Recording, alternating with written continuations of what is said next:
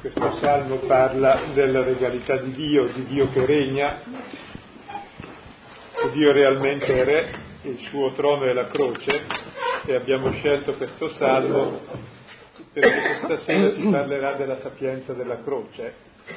Cerchiamo di sederci tutti qui, c'è ancora del posto.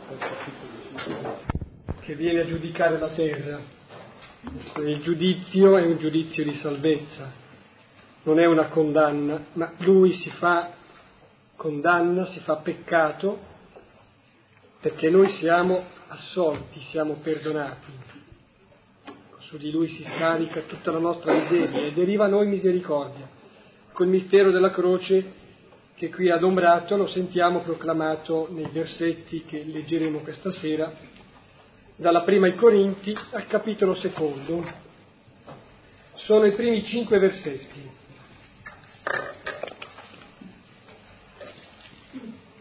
Dalla prima lettera ai Corinti, capitolo secondo, 1-5. Per questo, oh fratelli, quando venni tra voi, non mi presentai ad annunziarvi la testimonianza di Dio con sublimità di parola o di sapienza. Io ritenni infatti di non sapere altro in mezzo a voi se non Gesù Cristo e questi crocifisso. Io venni in mezzo a voi in debolezza e con molto timore e trepidazione. E la mia parola e il mio messaggio non si basarono su discorsi persuasivi di sapienza, ma sulla manifestazione dello Spirito e della sua potenza perché la vostra fede non fosse fondata sulla sapienza umana, ma sulla potenza di Dio. Il capitolo precedente terminava dicendo che chi si gloria si glori nel Signore, o chi si vanta si vanti nel Signore. Ecco, il tema fondamentale del brano è la gloria, la gloria del Signore e la gloria nel Signore l'uomo cerca la gloria, la gloria vuol dire ciò che l'altro pensa di te, chi sei tu per l'altro. Perché l'uomo è relazione, il suo peso, la sua gloria è ciò che è per l'altro. Per questo siamo tutti schiavi della vanagloria, cerchiamo la gloria dell'altro, il quale eh, non riesce a darci il nostro peso, la nostra identità. La nostra gloria, la gloria piena, consiste nella croce, perché nella croce abbiamo la nostra identità piena. La nostra identità è l'amore che Dio ha per noi, questa è la nostra identità. Questo è il mio peso. Io valgo tanto che Dio dà la vita per me. Questa è la gloria. Per questo diceva chi si vanta si vanti nel Signore. E questa è anche non solo la gloria dell'uomo, cioè il mio peso, ma anche la gloria di Dio, è il peso di Dio la croce. Perché mi fa vedere l'identità di Dio, Dio che è amore assoluto. E tutto il brano è centrato su questa gloria, su questo peso che ha la croce, che dà l'identità a Dio e all'uomo e che diventa la sapienza di Paolo, cioè il nuovo modo di concepire, di ragionare e di agire.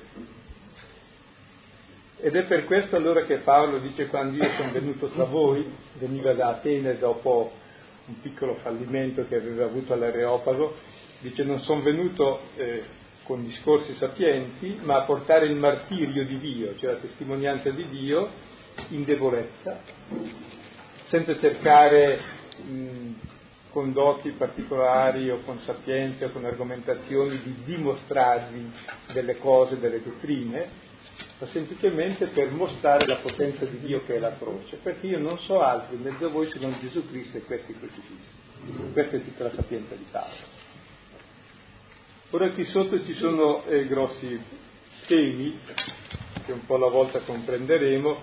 Il primo è che la fede non è un teorema oggetto di dimostrazione,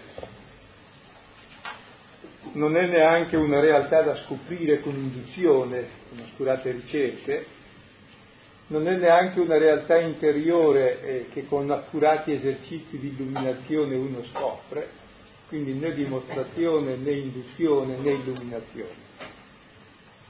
La fede è semplicemente l'adesione del cuore a un fatto storico, qualcosa che è già avvenuto, cioè la croce di Cristo. Dio che dà la vita per me, questo è il centro della storia, è il centro della rivelazione, il centro della storia di Dio e dell'uomo. E Paolo annuncia questo, e il cristianesimo è annuncio di questo. E la fede è aderire a questa parola. E questa parola evidentemente non va dimostrata, cioè i fatti non vanno dimostrati. Dimostrare dei fatti vuol dire che non esistono. Non vanno argomentati, non vanno né indotti né dedotti, vanno constatati. E il fatto, una volta constatato, posso accettarlo o rifiutarlo. E perché l'uomo accetta questo annuncio o perché lo rifiuta, questo è il mistero del cuore umano, l'accettazione è la piena libertà, l'uomo che aderisce alla propria identità e la scopre, e io penso che ogni uomo lo scopra, semplicemente se non l'accetta è perché non ha sentito bene, perché non può non accettare in fondo, cioè voglio dire, la, l'intelligenza è fatta per la verità, non può non accettarla. È interessante che l'intelligenza non è libera, la sua libertà e accettare la verità, non è libera l'intelligenza che segue la menzogna. Così la volontà è fatta per il bene, di sua natura. Se sbaglia e fa il male solo per errore. Quindi quando si presenta il bene lo accetterà, per cui la libertà paradossalmente è aderire necessariamente alla verità e al bene. Questa sarebbe la libertà. E l'uomo è fatto per la libertà perché è fatto per la verità e per il bene e quando lo scopre sente nel suo cuore che questo è per lui. Ed è per questo allora che la fede eh, non va né argomentata né dimostrata, tantomeno imposta e non è un plagio. Perché? Perché l'uomo è già fatto per, per la verità e per la libertà e per il bene. Quando lo sente, quando sente questa parola, il cuore si apre, dice sì, è vero, è fatta per me sarebbe come un seme che è sottoterra e aspetta le prime piogge per germogliare, arriva la pioggia e dice sì, questa pioggia è fatta per me, giustamente per succedere. Quindi è un fatto molto profondo e molto interiore la fede che risponde alla natura più profonda dell'uomo. A me qualche volta sconvolge quando qualcuno dice ma la fede sarà per pochi eletti, sarà, non so, non è per me. No, non è fatta per nessun eletto la fede, è fatta per l'uomo come uomo. L'uomo senza fiducia non vive. E se non ce l'ha in Dio ha fiducia in tante altre cose che lo fanno schiavo. Ecco, allora vedremo adesso un pochino per ordine, ecco questo grosso tema, e al centro ci sta la croce. La croce è Dio che si espone totalmente nel suo amore per l'uomo e si propone. Un po' Dio che esporsi in debolezza e proporsi perché è amore. L'amore non si impone, si espone e si propone, si mette lì davanti. E la fede è rispondere, è la risposta a questa proposta. E a sua volta esporsi davanti a questa debolezza, comprendendone il mistero profondo.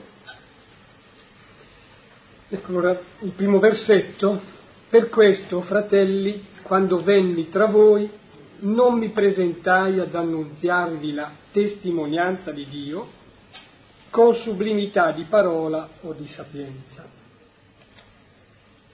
Paolo veniva da Atene, capitolo 17 degli Atti, dove aveva fatto per sé un discorso anche molto intelligente e sapiente, dove partendo da un loro poeta e dai loro filosofi e dalla loro cultura, dalla loro religione, dalla statua di Dio ignoto, poi va avanti dicendo ora vi annuncio questo Dio ignoto e parla di Gesù Cristo e della risurrezione. Quindi per sé Paolo non è che nel suo argomentare prescinda dalle culture, cioè è un uomo molto inculturato e acculturato. Qui vuol dire sempre, anzi lui dice mi faccio barbaro con i barbari, mi faccio giudeo i giudei, mi faccio greco con i greci. Qui vuol dire un'altra cosa, che pur partendo dalla sapienza greca non evita lo scandalo della croce. E poi il suo modo di esporre alla sapienza greca, usando pure la sapienza greca lo scandalo della croce, non è il metodo retorico di chi vuole insomma vendere un prodotto, persuadere la gente o plagiare. Cosa quanto mai facile perché eravamo nell'epoca dei retori, dei sufisti che appunto piegavano la folla come volevano E oggi di quest'arte ne sappiamo molto di più di allora con i media che abbiamo. Quindi quel che interessa non è la verità, è imbrogliare la gente attraverso i messaggi che riesce a calappiare, ma erano già coscienti anche allora che lo si poteva fare. E ad Atene in modo particolare perché la gente amava molto ascoltare ed essere ascoltata, era l'attività principale perché i lavori li facevano gli schiavi. Il tentativo di Paolo ad Atene aveva anche un profondo significato, cioè non era appena appunto un fatto formale, cioè che partisse dalla loro cultura, partiva dalla loro esperienza e non è riuscito perché vabbè, c'erano oggettive difficoltà. Il tentativo era quello di portare gli ateniesi a scorgere già nella loro esperienza qualcosa che preannunciava, forse addirittura era lì per esplodere in una conoscenza di quel Dio che, come dice, il Dio ignoto, che voi già in qualche modo sentite, presentite, io ve lo annuncio. Interessante questo tentativo. Comunque, venendo da là... No, è interessante che ad Atene dice annunziò, venne ad annunziarvi la testimonianza di Dio. Cioè ciò che Paolo annuncia è la testimonianza, vuol dire martirio in greco è il martirio di Dio. Perché cosa vuol dire?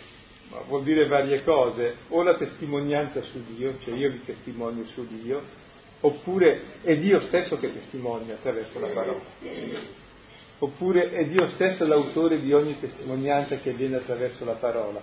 E Paolo è molto cosciente di questo, che ciò che lui testimonia viene da Dio, è su Dio ed è di Dio, quindi non è roba mia.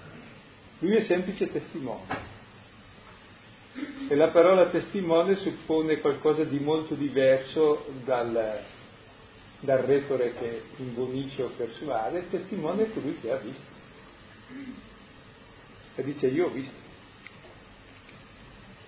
È testimonio di una cosa che a lui è interessato perché ha modificato la sua vita e che ritiene che interessi fondamentalmente ogni uomo perché è il senso stesso della vita e lui testimonia di questo. Quindi come capite la categoria della testimonianza, che è fondamentale nell'annuncio del Vangelo, è diversa da tutte le altre, della sapienza, della dimostrazione, della, della testimonianza. Cioè tu parli di quello che hai sperimentato. E i casi sono due, o tu sei matto, oppure la cosa è vera e non può non interessare anche all'altro. Se un uomo si chiude a una cosa vera, allora comincia a essere lui un po' in pericolo mentalmente, come tante chiusure.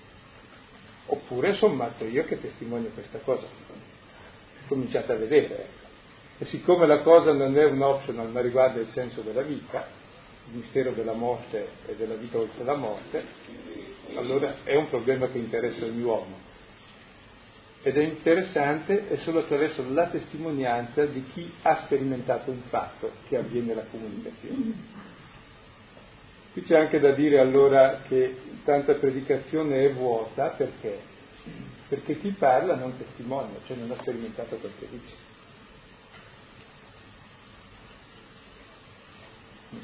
E ogni cristiano è chiamato a sperimentare la parola e poi a sua volta a testimoniarla. La testimonianza è il momento secondo, il primo è l'esperienza. E l'esperienza la fai dove? Sulla testimonianza altrui. Un altro che ha sperimentato ti dice e poi tu a tua volta in prima persona fai la stessa esperienza e poi a tua volta trasmetti. Scorgo proprio come una linea di coerenza, cioè eh, la parola di Dio si fa carne e si comunica, così Dio si comunica a noi. Così anche anche passando attraverso noi, la parola si fa carne, si fa nostra esperienza e così si comunica agli altri. Quindi non è tanto attraverso il ragionamento o attraverso, strettamente parlando, la comunicazione verbale o scritta, è davvero attraverso il vissuto, attraverso l'esperienza, attraverso l'incarnazione in noi della parola. Io ritenni infatti di non sapere altro in mezzo a voi se non Gesù Cristo e questi crocifisso.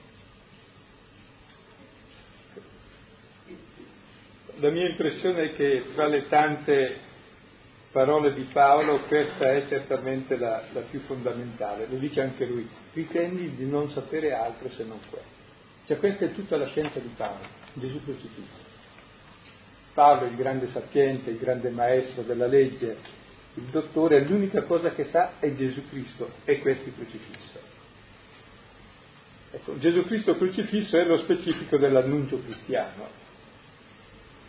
E Luca 23,48 quando parla della croce la chiama la teoria. E l'unica teoria cristiana è il Cristo in croce. E teoria vuol dire, per noi vuol dire teoria, da cui segue la prassi, in greco vorrebbe dire per sé spettacolo. Cioè la croce è dove Dio dà spettacolo di sé, dove si fa vedere. È lì che vediamo Dio, si esibisce. Dove testimonia, dove mostra. Si mostra.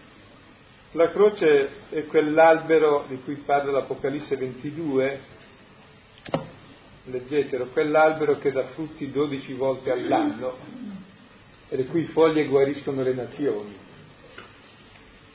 Che vuol dire che la croce in fondo dà sempre frutto, cioè dà vita a tutti, sempre in ogni stagione, e dà la vita di Dio, corrisponde all'albero della vita del giardino che avevamo perso. È ciò che ci ridà la vita dopo aver sperimentato la morte. E le sue foglie, in contrapposizione alle foglie di fito di Adamo che semplicemente nascondono, servono a guarire il popolo, cioè guariscono tutti. Ecco, e quest'albero della croce si contrappone all'albero della conoscenza del bene e del male di Adamo, ed è l'albero dove per sé vediamo tutto il male, perché la croce ci mostra tutto il male, è il massimo male la croce. È il giusto, ingiustamente, abbandonato da Dio, sul patibolo dello schiavo, che porta su di sé il peccato, il male, la maledizione, la lontananza da Dio, è il massimo male la croce è esattamente quel male che noi facciamo senza sapere. E sulla croce lo vediamo tutto. Sulla croce c'è tutta la realtà negativa dell'umanità. E dall'altra parte la croce è il massimo bene, è la rivelazione di Dio, cioè un amore che è più grande di ogni male ed è solidale con tutto il male. Ed è la rivelazione di Dio, che è amore più grande di ogni male, di ogni maledizione, di ogni lontananza, di ogni peccato. Quindi la croce è davvero la conoscenza di tutto il male e di tutto il bene. È tutta la scelta. Ed è per questo che allora Paolo dice non ritieni sapere altro se non Gesù Cristo e questo è crocifisso. Cioè, tutta la Bibbia in fondo non fa altro che raccontarci la passione di Dio per l'uomo. Ecco, Dio è amore folle per l'uomo, diceva Cabadilas, Malcosero, Santa Caterina è innamorato della, sua, della bellezza della sua creatura. Tutta la Bibbia non è altro che il racconto dell'amore di Dio per l'uomo. Sulla croce questo amore si consuma totalmente. Se la Bibbia ci racconta i doni che Dio ci fa, e quindi vediamo Dio di spalle attraverso i doni, sulla croce Dio non ci fa più nessun dono, ci dona se stesso, il massimo dei doni, ci dà tutto e si rivela come Dio, cioè dono assoluto. Quindi la croce è proprio il punto d'arrivo di tutta la, di tutta la Bibbia. C'è tutto. C'è un quadro di Jacopo da Bassano che rappresenta il paradiso, l'ho già detto una volta, e c'è una monaca eremita che è lì che guarda il crocifisso, perché il paradiso è capire esattamente la croce. C'è questo grande mistero dell'amore infinito di Dio per me. È per questo che ancora Paolo dice che in lui abita corporalmente tutta la pienezza della divinità. Colossesi 2.9. In lui sono tutti i tesori della, della sapienza e della scienza. Ancora Colossesi 2.3. È lì che vediamo la lunghezza, la larghezza, la profondità, l'altezza dell'amore di Dio che sorpassa ogni comprensione. E la contemplazione della croce praticamente è il più grande mistero dove l'uomo vede le due verità opposte e che pure stanno insieme, si sposano ormai. La verità nostra di male, che peggio di così non può essere. e la verità somma di Dio che è amore infinito che si unisce a questo male, lo redime, lo assume su di sé e, e dà la vita a questo, a questo male. Eh, proprio sulla croce Dio si esprime totalmente, esprime vuol dire esprimersi fuori, cioè. prima non si conosceva Dio, sulla croce invece abbiamo l'espressione totale di Dio, Dio non è più nascosto è come fuori di sé rivelato al mondo e lo vediamo faccia a faccia, proprio nell'umanità di Gesù. Ed è ancora per questo che Giovanni dice, Giovanni 8:28, quando avrete innalzato il figlio dell'uomo saprete che io sono. Io sono vuol dire Dio, Yahweh. Cioè voi saprete chi è Dio solo guardando la croce. Ogni altra immagine di Dio è falsa, è un idolo suggerito dal serpente, è ingannatrice e ti fa fuggire da lui. Invece guardando lui innalzato sulla croce sai chi è Dio e finalmente sei attirato a lui. Giovanni 12, 34. Mentre prima fuggivamo da lui. Perché lì vediamo chi è Dio. Ancora Giovanni dice 3,14, per questo bisogna che il figlio dell'uomo sia innalzato, perché chiunque lo guarda come il serpente di bronzo innalzato nel deserto, abbia la vita. Cioè guardando lui innalzato sulla croce io ho la vita. Perché? Perché la mia vita è lui. Io fuggivo da lui perché avevo paura. Vedendo lui in croce non posso più fuggire da lui. Dico se mi ama così basta. Per questo tutto il cristianesimo è annuncio della croce come salvezza dell'uomo. L'uomo finalmente ritrova la sua identità, di persona amata infinitamente, di figlio ed è l'essenza del cristianesimo, cioè ciò che ci diversifica da qualunque religione e che sbilancia qualunque ateismo, che è sempre la negazione di una religione. Ed è per questo che tutti i Vangeli terminano con la contemplazione della croce, no? E la croce è il grande libro, dove si impara tutto. E difatti anche poi ancora eh, nei racconti stessi della croce, se voi le, quando arriveremo vedremo, ah no scusate, sono già arrivati con Bonconato, e si accorge come nei racconti della passione proprio entra in gioco tutte le categorie e le chiavi interpretative della Bibbia, cioè la croce è la nuova creazione, Gesù in croce è il nuovo Adamo, l'uomo nuovo, immagine di Dio, la croce è il nuovo Esodo, è l'uomo che esce finalmente dalla schiavitù, dal male, dal peccato, dalla morte, dall'idolatria. La croce è il giusto, il servo che vince l'ingiustizia e serve di Dio e dei fratelli. La croce è il giorno di Dio, la fine del mondo. Finisce il mondo e inizia il mondo nuovo. La croce è il cantico dei cantici, l'unione piena tra Dio e uomo. Cioè, proprio tutte le varie immagini e le varie storie dell'Antico Testamento confluiscono proprio, si trova in filigrana nei racconti de, della passione sulla croce come realizzazione piena. Cioè, tutto ciò che nella Bibbia è una promessa, sulla croce diventa realtà. È realtà piena e infinita. Cioè, allora capite perché Paolo dice, eh, so solo questo. Deduce tutto da lì e non parla d'altro. Lo dice anche a quelli, ai Galati, dice eh, 3.1, o stolti Galati, come mai avete, vi siete stati ammagliati voi davanti ai quali avevo dipinto Gesù Cristo crocifisso così bene? L'avete dimenticato. Se tutta la sua predicazione era proprio portare alla contemplazione della croce. Perché è guardando lì che capisco la cosa fondamentale, ancora Galati 2.20, che Cristo mi ha amato e ha dato se stesso per me. Questa è la fede cristiana. E allora lui diventa la mia vita, perché ha dato la vita per me, perché mi ama infinitamente e lui è la mia vita, e lui è in me e io in lui. Come vedete allora eh, si capisce perché Paolo dice non ritenni di sapere altro, ce n'è abbastanza.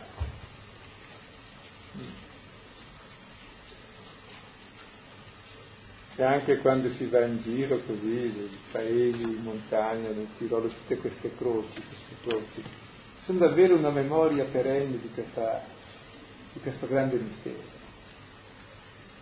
che è il più grande mistero del creato e dell'increato, cioè tutto il mistero di Dio e tutto il mistero della creazione che si uniscono.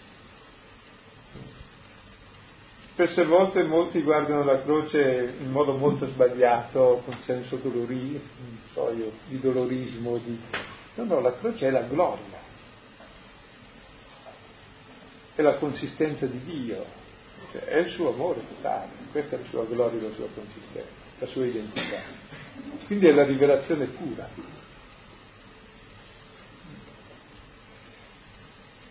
Cosa abbastanza spesso dimenticata e vista forse in altri modi. Ecco. Dicevo l'immagine, la riprendo semplicemente perché la si possa anche tenere a mente, anzi ricordare il crocefisso come il libro spalancato, il libro dell'amore del Signore spalancato. E anche l'altra immagine ancora, l'osservazione, che la croce segna proprio la distanza tra l'idolo e Dio vero. L'idolo che attrae, atterrisce, l'idolo che soggioga, l'idolo che è potente e la croce invece che significa l'impotenza l'impotenza dell'amore di Dio, che condivide, condivide con noi l'esistenza e, e le croci, cruci fino alla morte nostra, ed ha un significato. Capite perché, come proprio tutti i Vangeli, non sono altro che un'introduzione alla fin fine al mistero della passione. Capire la passione di Dio per l'uomo è qui il problema. E tutta la Bibbia non vuole fare altro, anche tutte le promesse che Dio fa, in realtà c'è sotto qualcosa di più, perché dietro ogni promessa c'è chi promette, che si compromette. E dietro ogni dono c'è chi dona, che si condona e alla fine vuol donare se stesso. E sulla croce proprio c'è la compromissione assoluta di Dio, compromesso del tutto ormai, è inchiodato lì, con noi. E Dio che si dona ormai senza più riserve e i doni precedenti non erano che una preparazione a ricevere questo dono.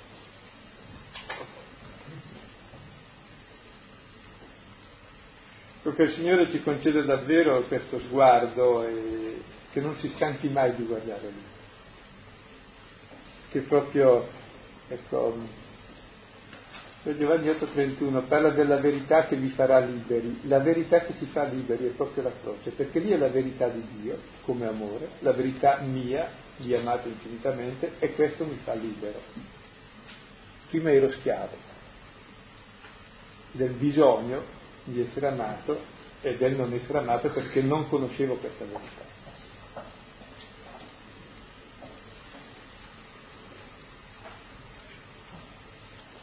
Proprio guardando la croce, contemplando la croce, appunto come manifestazione di questa sapienza di Dio, come manifestazione, mostrazione del suo amore, così non voglio banalizzare ma esemplificando, qualcuno si domandava oggi sul giornale perché fare il bene, puoi trovare diverse ragioni, contemplando la croce trovi la ragione più profonda,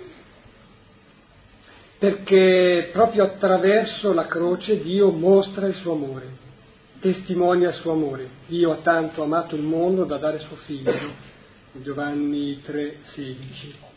Ecco allora perché? Perché fare il bene? Perché volere bene? Perché lui ha fatto il bene fino a questo punto, lui ha voluto bene fino a questo punto. Lì trovo la radice ultima, più profonda. E la differenza tra un ragionamento che può essere fatto, si fa il bene perché bisogna amare, che è un'ideologia, perché chi mi ha detto che bisogna amare? E invece fare il bene perché sono amato da una persona storicamente o questa esperienza, c'è una differenza grossa. La differenza che c'è tra l'idea di un pasto e il pasto, per uno che è fame. Tra l'ideologia e la realtà. Differenza minima ma sostanziale.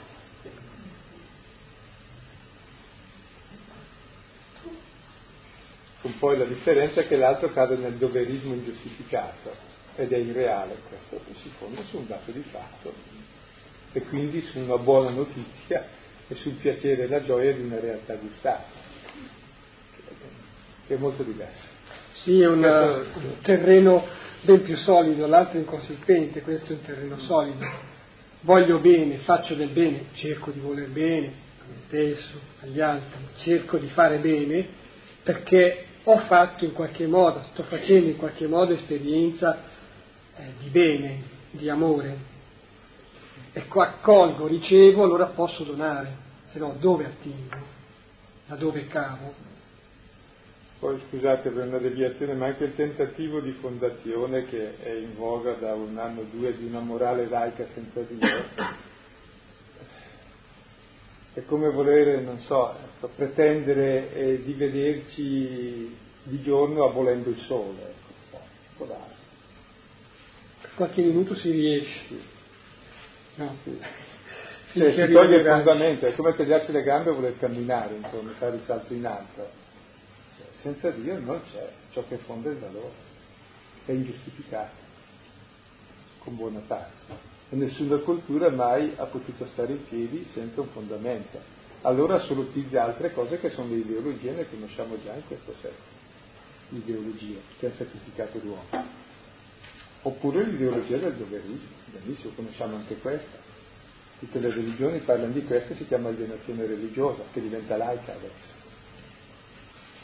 oppure diventa esperienza invece di una realtà storica di cui fai tu in prima persona assieme agli altri ed è un'altra cosa. E oggi penso una delle forme dell'anticristo è proprio questa pretesa di fondare un senso della vita togliendo il senso. Se togli il principio e il fine, dove è il senso? Ed è una pretesa stolta tradotto anche come tentare di vivere una fraternità volendo il padre. È una fraternità per modo di dire, giustizia. Se non c'è un padre che ci considera figli, noi facciamo finta di considerarci fratelli. Cioè vivere i valori senza la sorgente dei valori si chiama ideologia della pietra, ecco, senza la realtà. Ideologia molto stupida. Cioè, siamo fratelli, la fraternità, e, e se non c'è il padre, dov'è la fraternità? Cioè, sarà il moto dei più furbi per dominare gli altri alla fine. Mentre invece il padre comune reale ti rende reale fratello, che è un'altra cosa. Ed è interessante che si va un po' ribaltando, vabbè, andiamo avanti.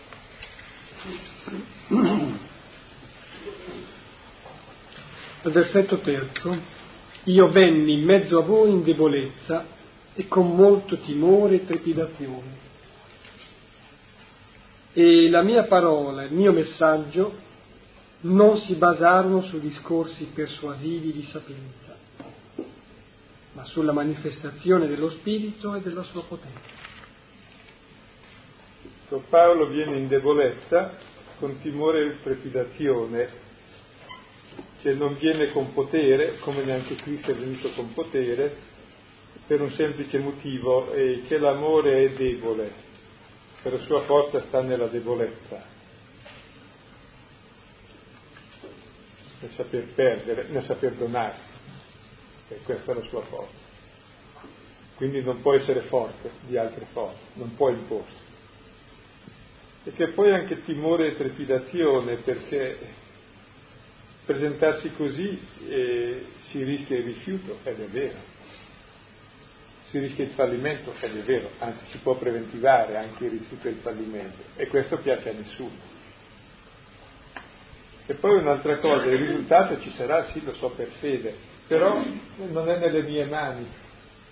E noi facciamo volentieri quelle cose che siamo sicuri di riuscire a far bene, che ci riescono.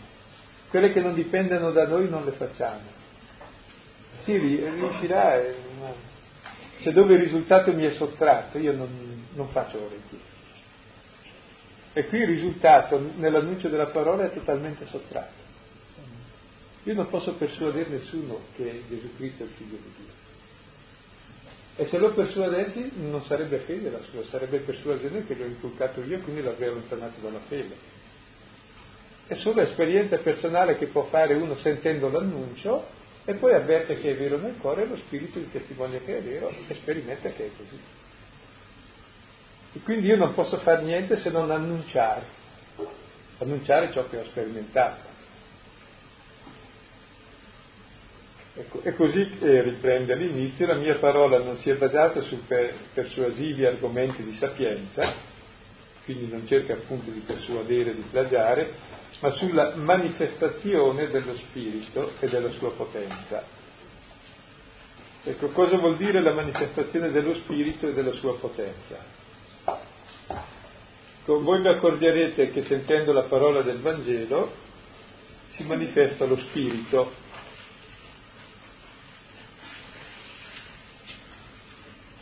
Cos'è lo spirito? Lo spirito è l'amore che c'è tra padre e figlio, spirito vuol dire vita. Spirito Santo vuol dire la vita di Dio. E la vita di Dio è l'amore per il padre e il figlio ed è l'amore che il padre ha per me, suo figlio, e per tutti gli altri. Ecco, nell'annuncio della parola si manifesta questo, si rivela questo, questo amore siccome l'uomo è fatto per questo amore, sente dentro che si muove il suo cuore a questo amore che sente nella parola. E questa è la prima manifestazione dello spirito. Che il mio spirito, il mio io più profondo, si sente toccato da questa manifestazione dell'amore di Dio annunciato dalla parola. Sento che questa verità è fatta per me, sento che dà senso alla mia vita. Ed è questa la prima manifestazione dello Spirito, cioè far aderire alla parola. Perché appunto l'uomo è fatto per la verità, per la libertà e per l'amore, appena la sente dice sì, è vero.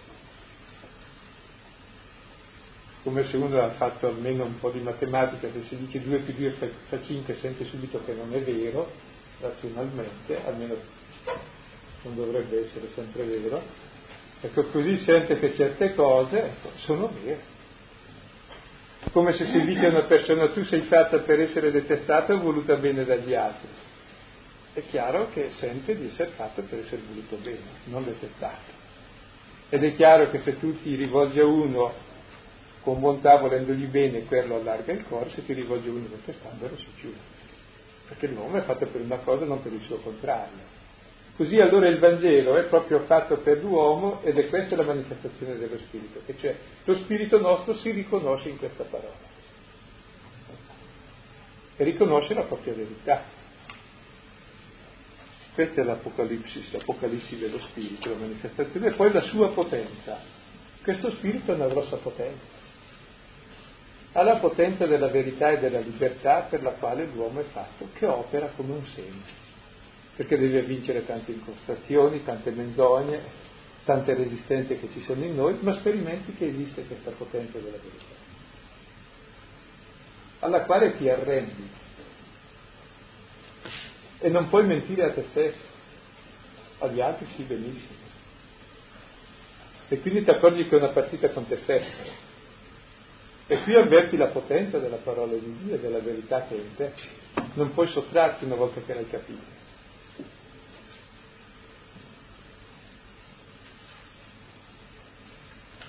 Quindi interessante, no? la debolezza dell'annuncio alla fin fine, ecco, non fa altro che porre uno davanti alla verità, semplicemente lui, e lì si gioca lui.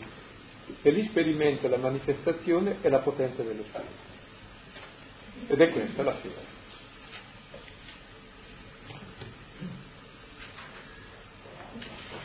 L'ultimo versetto esprime appunto quale è il fondamento, quale sia il fondamento della fede. Perché la vostra fede non fosse fondata sulla sapienza umana, ma sulla potenza di Dio. Ecco, non è che la fede sia contraria alla sapienza umana, è molto ragionevole, solo che qui per sapienza umana Paolo intende quella sapienza umana dell'uomo che cerca il proprio egoismo, con questa pista di sapienza che è sommamente insipiente non scoprirà mai la fede, oppure quella sapienza che vuol persuadere l'altro, plagiarlo, dominarlo, questo non è strumento per comunicare la fede. solo l'annuncio. Perché? Perché l'annuncio ti mette faccia a faccia della potenza di Dio, che è la croce, che è il suo amore, e vi sperimenti la potenza di Dio. E quale sarà questa potenza? La potenza di lasciarti libero, per esempio. La potenza di non volerti convincere, dire fai quel che credi. La potenza di farci accettare con dolcezza liberandoti dalle tue schiavitù. La potenza poi di cambiarti la vita, di darti il frutto dello Spirito. Cioè voi vi accorgerete che la parola di Dio proprio ha una potenza infinita, come ha creato il mondo così lo rifà, ma con piena libertà secondo la nostra adesione, secondo la nostra disponibilità e secondo il nostro starci al suo gioco. Ecco. Allora come vedete in questo brano questa sera abbiamo toccato il centro della sapienza, che è questa sapienza della croce, e vi suggerisco per questa settimana e contemplate ogni tanto la croce, senza fare tanti ragionamenti, per vedere cosa c'è. E poi posso dare dei testi per chi vuole fare ragionamenti, non giovano molto, ma anche quelli. Sull'immagine della croce eh, voi sapete che la, la, croce è anche proprio come la chiave, ecco, è immagine che si sovrappone, eh, la croce della chiave, è la chiave interpretativa allora, ecco, innanzitutto dello stile di Dio, dell'amore di Dio, poi è interpretativa nella prospettiva di fede, interpretativa della nostra stessa esistenza, tutto quello che ci succede. Di tutta la storia. E come la chiave in chiave intellettuale e interpretativa, in chiave reale serve per entrare in casa, no? Così con la croce si entra davvero nella casa di Dio e nella casa dell'uomo. Si entra nella famiglia, dove ritroviamo noi stessi la nostra verità. Allora do dei testi. Ecco il primo testo dove Paolo dice venni tra voi non con sublimità di parola, cioè circa il modo col quale lui predicava, prendete Atti 17, 22 e 31, che è il suo discorso ad Atene, dove si vede che predica in modo intelligente, ma non è che fa dei giochi di intelligenza. In modo intelligente poi presenta il mistero.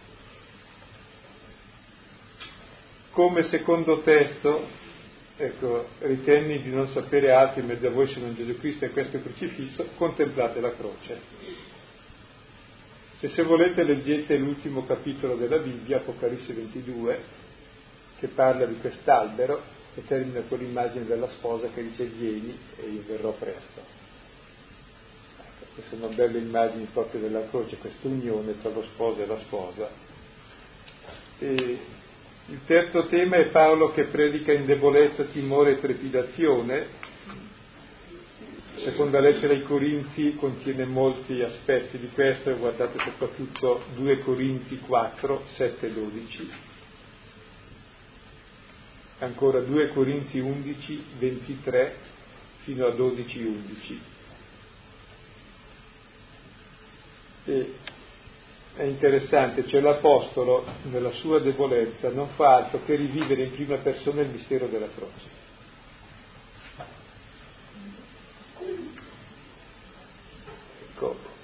come quarto testo sulla potenza di Dio, della sua parola, guardate Atti 16, 11, 15, dove Paolo predica e Dio aprì il cuore a Lidia per aderire alle parole di Paolo, cioè è opera di Dio aprire il cuore, oppure Ebrei 4, 12, altri testi, 1 Tessalonicesi 2, 13. E poi il quinto, in cosa si manifesta la potenza di Dio?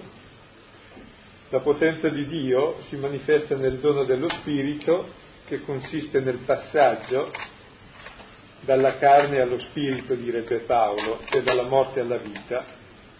Allora vedete eh, Galati 5, dal versetto 18 al versetto 22 dove si parla delle opere della carne e del frutto dello spirito. E la potenza di Dio è farsi passare dall'uno all'altro. Notate il plurale, le opere della carne e il singolare, il frutto dello spirito. C'è una molteplicità che è anche disarticolazione, mentre al singolare il frutto dello spirito è qualcosa di unificato. Eh, la vita è in proporzione della, della, della unificazione. Frutto e dono della, di Dio. Bene, sono questi i testi indicati in cinque punti. Bene, ora possiamo sostare, riprendere il testo, non è lungo, intenso, e ricordare ciò che ci ha colpito,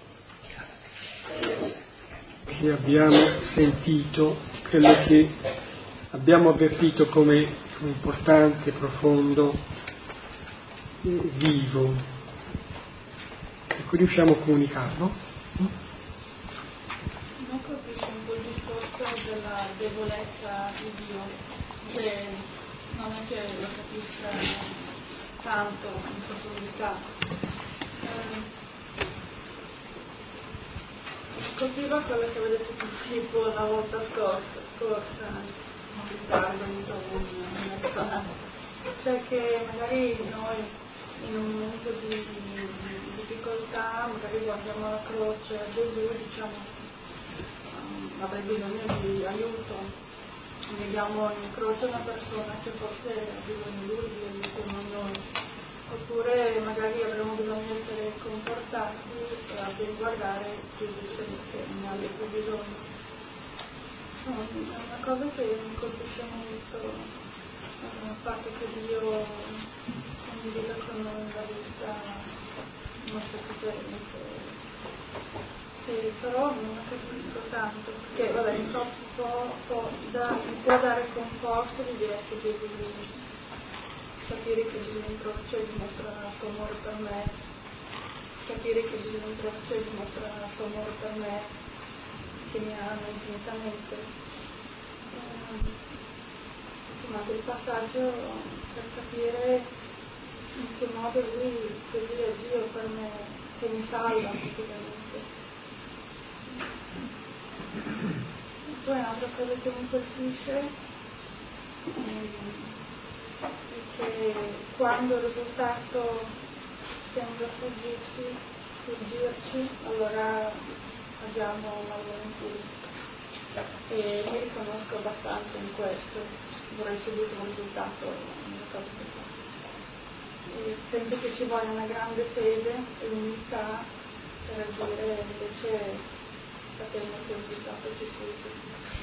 Io ho ben capito, cioè sentito che Silvano ha detto questa sera tante volte che la croce è la dimostrazione dell'amore di Dio e ricordo che tante volte accennando magari alla morte, parlare, dice, ha detto che il sommo bene perché si va incontro al godimento dell'amore di Dio, non so se adesso dico eh, correttamente quello che sento. A me succede a volte con gli anni che vanno avanti di pensare, poi mi avvicino alla morte. Poi un ragionamento da Gervaso, beh ma anche i giovani possono morire, beh questo non c'entra, facciamo il mio ragionamento, a quanto sarò quanti anni eh, riuscirò ad essere vivace, ma e, e dopo c'è la morte e mi viene una paura tremenda. E posso ben pensare la croce eh, che è la dimostrazione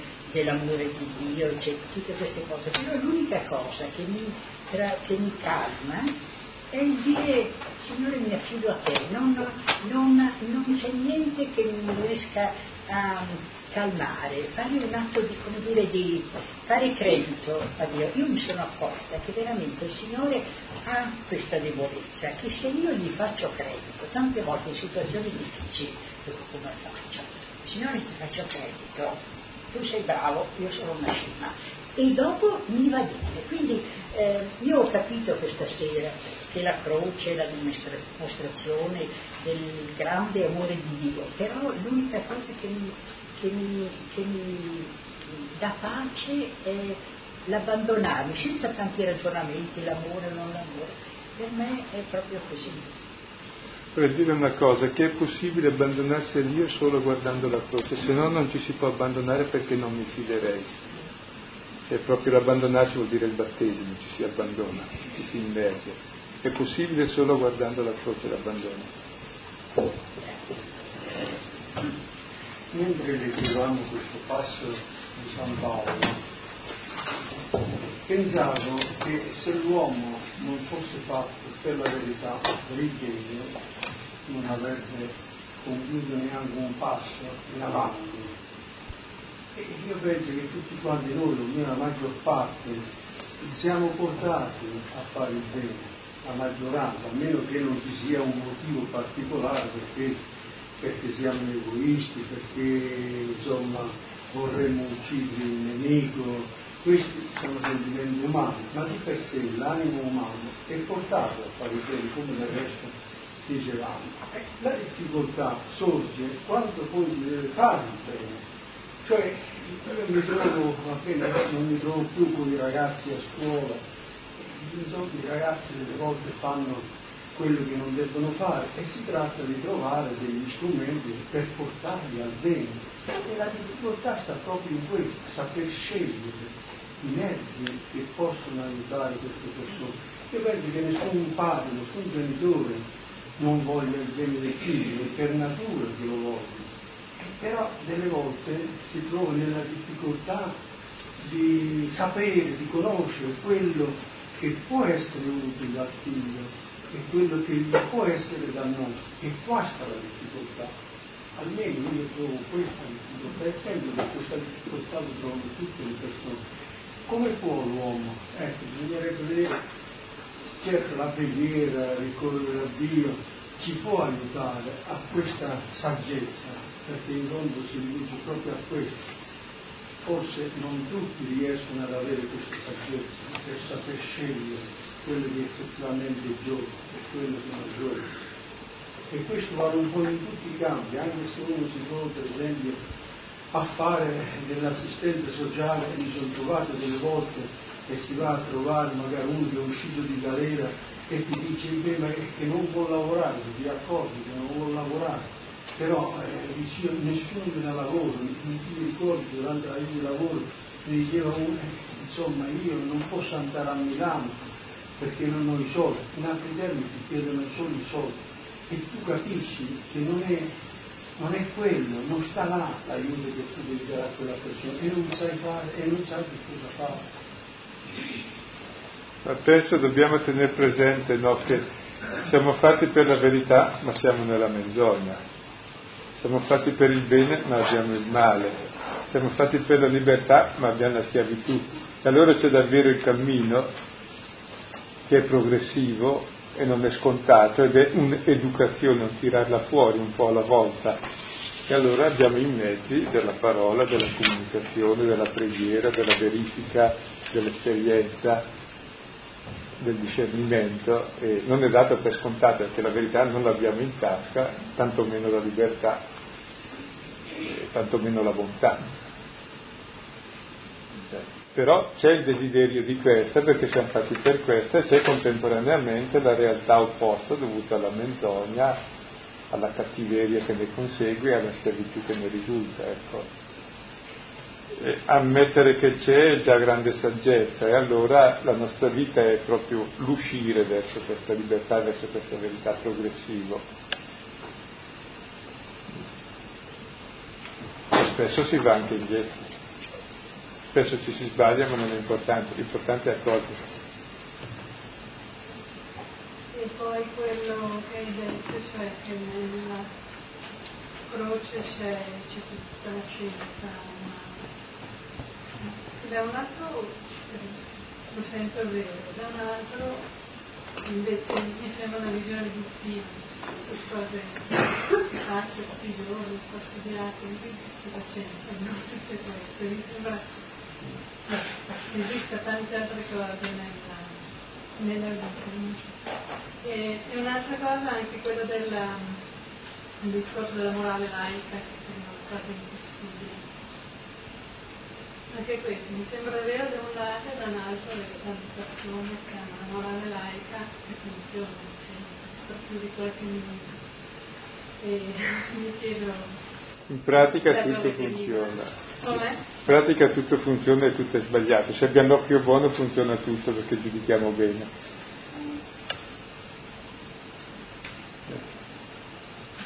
C'è da vedere siamo figli di Dio, anche chi non lo sa è figlio di Dio, però ha il peccato di Adamo anche molto forte anche lui.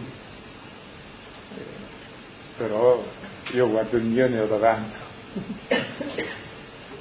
Comunque mi aveva colpito, scusate posso dirlo, ma un articolo sulla Repubblica di Scalperi sulla morale laica che terminava dicendo il cielo stellato sopra di me e la legge morale dentro di me, per dire che l'uomo autonomamente può fare quel che crede. Esattamente quelle espressioni vogliono dire il contrario. Come non ha fatto il cielo stellato sopra di me, così non ha fatto la legge morale dentro di me. Quindi sono due cose che mi trascendono. Quindi tutt'altro che una cosa laica è. Per esempio, piccoli dettagli. Come si può usare frasi a grande effetto facendo dir loro il contrario, sembrando che così si può fondare la morale laica. Invece proprio così non si fonda la morale laica. Sono due cose trascendenti che dimostrano appunto qualcos'altro dell'uomo poi di questo qualcos'altro non fondi la legge morale dentro di te. E quindi c'è tutto un barare su questo molto, molto a buon mercato, dato che la carta costa poco.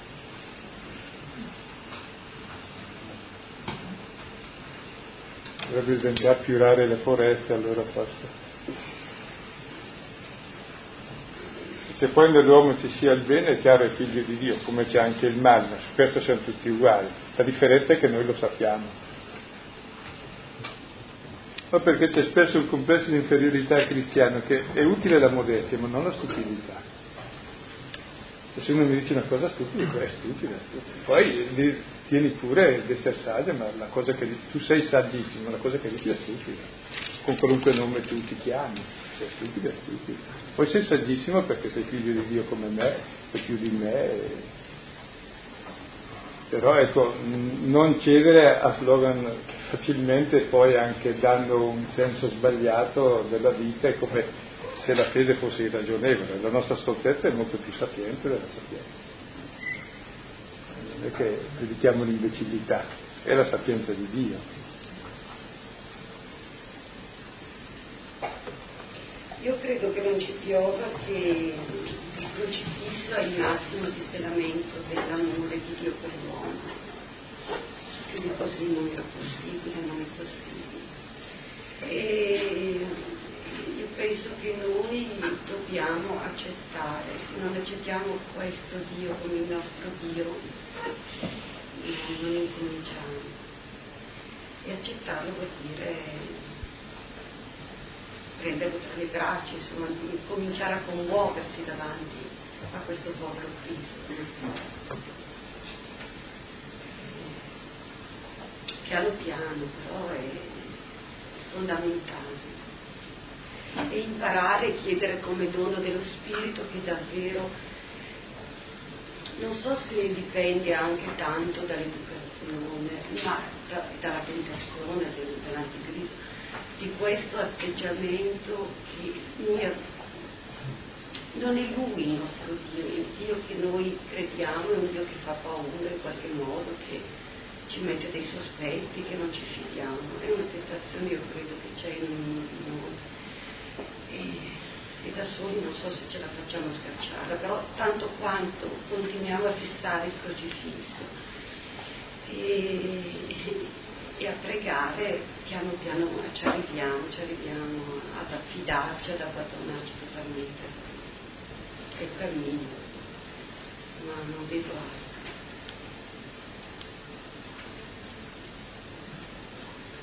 Colpisce qua, Paolo predicava in debolezza e con molto timore che Pietro e vabbè, qui si riferisce allo stato del predicatore, però eh, lo sento come che mi trovo, che si trova nella debolezza, nel timore, nella mondo, tutte le volte che si sofferma a contemplare se stessi in croce sulla propria croce, no?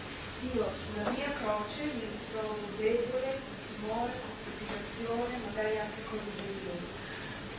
E invece se alzare gli occhi e guardare la croce del Signore, e allora eh, la croce del Signore la parola del Signore fanno sperimentare la manifestazione dello Spirito e della sua potenza quindi perché proprio trarre forza, trarre vigore nella, nella croce della propria vita dal Signore e sperimentare sue spirito.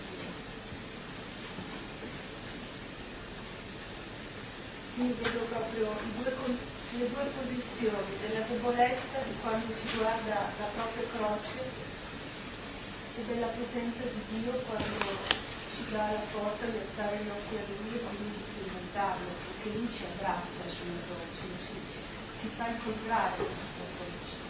È difficile, ma succede.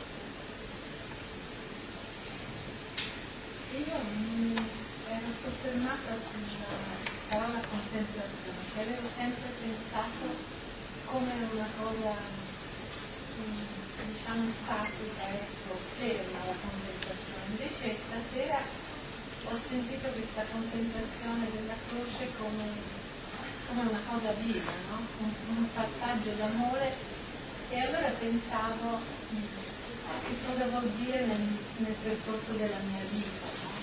Cosa potrebbe essere. Allora forse sono quei momenti di riflessione durante la mia giornata, la mia quotidianità, in casa, fuori, sul lavoro, eccetera, in cui attraverso questa contemplazione mi passa la fiducia, e Dio mi passa la fiducia che devo continuare. Io poi faccio il mio percorso, però nelle verifiche lui mi aiuta comunque sia. E mentre sarei forse più portata a vedere eh, un mio arrivo, come tu dicevi, come tu l'altra volta, non ha tanta importanza dove arrivo quanto il fatto che io possa trovare dove è un aiuto.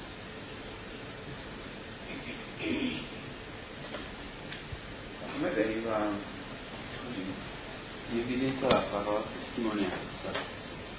Il testimone è colui che in prima battuta non fa nulla, guarda. E però non è del tutto vero questa cosa, perché il testimone guarda in una direzione e questa direzione la stabilisce lui. Propriamente questa è l'unica attività che ciascuno di noi fa, cioè scegliere cosa guardare. Poi quello che viene dopo mi sembra accessorio, perché non può essere molto caro dire che è successa una certa cosa, che c'è stato un delitto e testimoniarlo, oppure però non è difficile, cioè non c'è, non c'è una difficoltà interna, la cosa veramente importante è dirigere lo sguardo E un testimone è un testimone sia di quello che Dio fa nel mondo sempre, ma è un testimone anche di quello che Lui fa in questo mondo. Questo non per centrare l'interesse su se stessi, ma per dare i propri limiti, per dire che una cosa tanto semplice come dirigere lo sguardo in un posto e in un altro è una cosa che non riesco a fare. Giovanni 19,37 dice proprio questa direzione di sguardo di cui nel Vangelo dice e guarderanno, volgeranno lo sguardo a colui che hanno trafitto. Cioè vuole che noi volgiamo lo sguardo a colui che abbiamo trafitto. E questa è la testimonianza. Certo, e poi c'è un'altra cosa, la prima cosa che abbiamo detto oggi, nel nome del Padre, che è il garante, del Figlio, che è colui che ci ha fatto vedere che è possibile questa cosa, e dello Spirito Santo che qui ed è il pane di tutti i giorni. Quindi tanta di questa difficoltà tutto sommato non, non mi riguarda, perché non sono io garante dei miei passi. Oh, in fin dei conti Gesù Cristo è pure caduto sul Calvario. e quindi questo prova la, la, la difficoltà della fede. Però è il sapere che è così, che rende tranquillo, quasi al limite dell'incosciente, nel senso che la cosa giusta è essere fuori di sé e guardare quello che capita.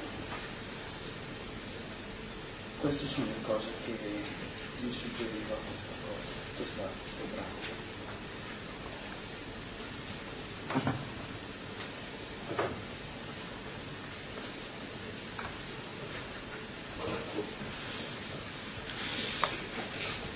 Concludiamo allora.